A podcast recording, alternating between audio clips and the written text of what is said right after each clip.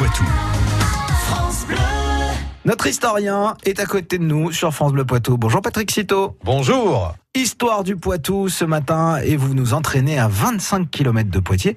On va aller se balader dans le sud de Vienne. C'est la ville de Jancet qui a planté son décor. Elle a connu d'ailleurs un épisode mouvementé.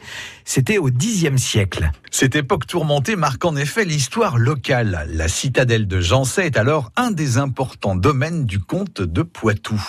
En 993, Jancet est prise par les deux frères Boson II, comte de Charroux, et Audebert Ier, comte de Périgueux. Ils en démantèlent les fortifications. Mais peu de temps après, Guillaume, le grand comte de Poitiers, reprend la ville. Il la fortifie à nouveau et y place une forte garnison. Les comtes Boson et Audebert ne peuvent laisser passer un tel affront.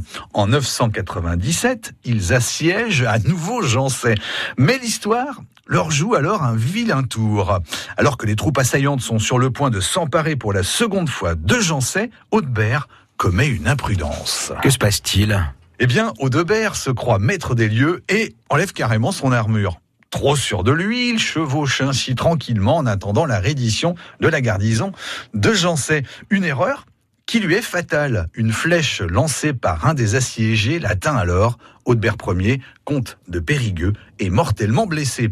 La panique s'empare des assaillants, privés d'un de leurs seigneurs. Ils se retirent en hâte en direction de Charroux. Et comment s'achève cet épisode guerrier? Peu de temps après la fuite des troupes des deux comtes, le roi de France Robert II, dit le Pieux, arrive à Jancet avec des forces importantes.